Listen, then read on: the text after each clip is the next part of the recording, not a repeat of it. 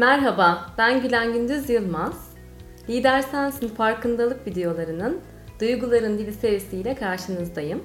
Bu hafta ihtiyacımızı karşımızdaki insanlardan isterken hangi noktalara dikkat etmeliyiz bunu konuşacağız. Bu arada bütün ihtiyaçlarımızı karşımızdaki insanlardan karşılamak durumunda değiliz. Bazı ihtiyaçlarımızı kendimizden, kendimizin yaptığı yöntemlerle de karşılayabiliriz. Geçen hafta bahsettiğimiz gibi sevgi ihtiyacı için oturup kendimizi takdir cümleleri yazmak mesela buna güzel bir örnek. Peki sevgi ihtiyacını diyelim ki eşimden isteyeceğim. Eşimden bir rica ile isteyeceğim. Bunun için nelere dikkat etmeliyim? Bunu anlatmak için de transaksiyonel analizde, e, psikolojide bir dal olan transaksiyonel analizde gibi kavram olan e, drama üçgeninden bahsetmek istiyorum. Drama üçgeni daha önce bizim yazılarımızda yazdığımız Ayşe ile beraber ve eğitimlerde falan da bayağı kullandığımız bir yöntem. Ondan böyle biraz çizerek size bahsedeyim. Filmlerde, masallarda böyle bir hikaye oluşması için, bir drama oluşması için üç tane karakter genelde e, lazımdır. Bizim hayatımızda da böyle olumsuz bir duygu hissettiğinizde içinizde bir e, drama vardır genelde dışarıda. O dramanın da üç tane karakteri vardır. O karakterler bir tanesi kötü adam e, ya da biz ona cani diyoruz. Daha böyle biraz abartarak anlaşılsın diye. Bir tane mağdur, kurban bir karakter vardır. Bir de kahraman ya da kurtarıcı dediğimiz üçüncü bir karakter vardır. O da ne yapar? Kurbanı caninin elinden kurtarır. Bizim hayatımızda biz bu drama üçgenini oluşturduğumuzda kim suçlu, kim suçsuz, kim haklı, kim haksız perspektifinden bakmaya başlarız olaylara. O perspektiften baktığımızda da aslında o dramayı çözmek için, o dramanın dışına çıkmak için e, sağlıklı yöntemler geliştiremeyiz. Daha önceki videolarımızda bahsettiğimiz bir kavram daha var. Kalbim savaşta mı, barışta mı diye. Kalbim savaşta mı, barışta mı aynı zamanda drama üçgeni içinde de uygulanabilir. Benim kalbim eğer buranın içindeysem savaşta olur. Drama üçgeninin dışındaysa da kalbim benim barışta olur. Şimdi drama üçgeninin şöyle bir özelliği var. Birisi e, diyelim ki sizden bir şey istedi ve siz içiniz böyle çok istemeye istemeye ona evet dediniz.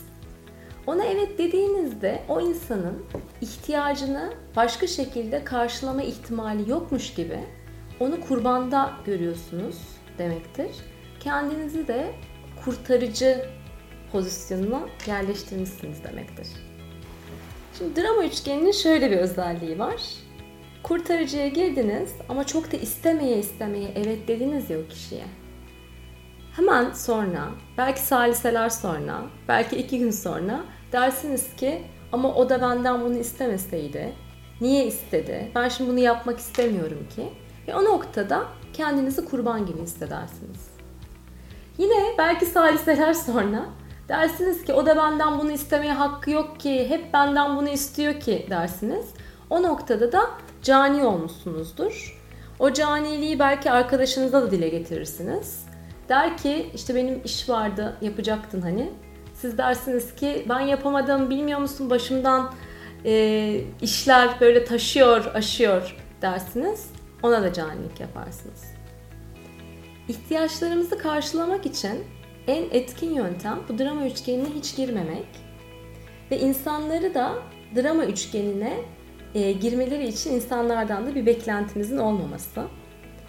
Yani ben bir ihtiyacımı karşılamak için karşımdan bir ricada bulunduğumda eğer o ricaya mutlaka o evet demeli diyorsam o kişiyi kurtarıcı pozisyonuna sokmuşumdur. Kendimi de kurban pozisyonuna sokmuşumdur. Kalbim barıştaysa ve drama üçgeninin dışındaysam şayet o zaman ricada bulunurum o kişiden ve onun ricama hayır demesiyle de tamamen okey olurum. Peki drama üçgeninde değilim. Karşımdan ricada bulunacağım ve onun hayır demesiyle de tamamen okeyim. Bu ricamı nasıl yapmam lazım? Bana sevgi göstermeni istiyorum dediğimde karşı taraf hangi davranışta bulunduğunda benim sevgi ihtiyacımı karşıladığını bilemez, karşılayacağını bilemez. O yüzden burada benim çok çok çok net olmam gerekir. Acaba bana çiçek aldığında mı sevgi ihtiyacımı ben karşılamış olacağım? Acaba haftada bir mum ışığında yemek yediğimizde mi ben sevgi ihtiyacımı karşılamış olacağım? Bunları tespit edip karşıda hangi davranışı görmek istediğimi tespit etmek ve bunu karşımdakine söylemek benim sorumluluğumda. Neden? Çünkü ihtiyacı karşılamak benim sorumluluğumda. Bunu tespit ettiğinizde yani net davranışa çevirdiğinizde hem kendinize aslında ben ne istiyorum sorusunu sormuş olacaksınız. Hem de ihtiyaçlarınızı karşılama yolunda o sorumluluğu ve dolayısıyla gücü kendinizde toplamış olacaksınız. Şimdi isterseniz şöyle yapalım. Ee, geçen hafta belki ihtiyaçlara göz attınız, o ihtiyaçları tespit ettiniz. Belki yapmadınız. Şimdi bir ihtiyaçlarınızı tekrar bu aşağıda yorumlardaki linkten bir gözden geçirin ve o ihtiyaçları karşınızdaki insanlardan net ricaları nasıl çevirebilirsiniz ona bakın.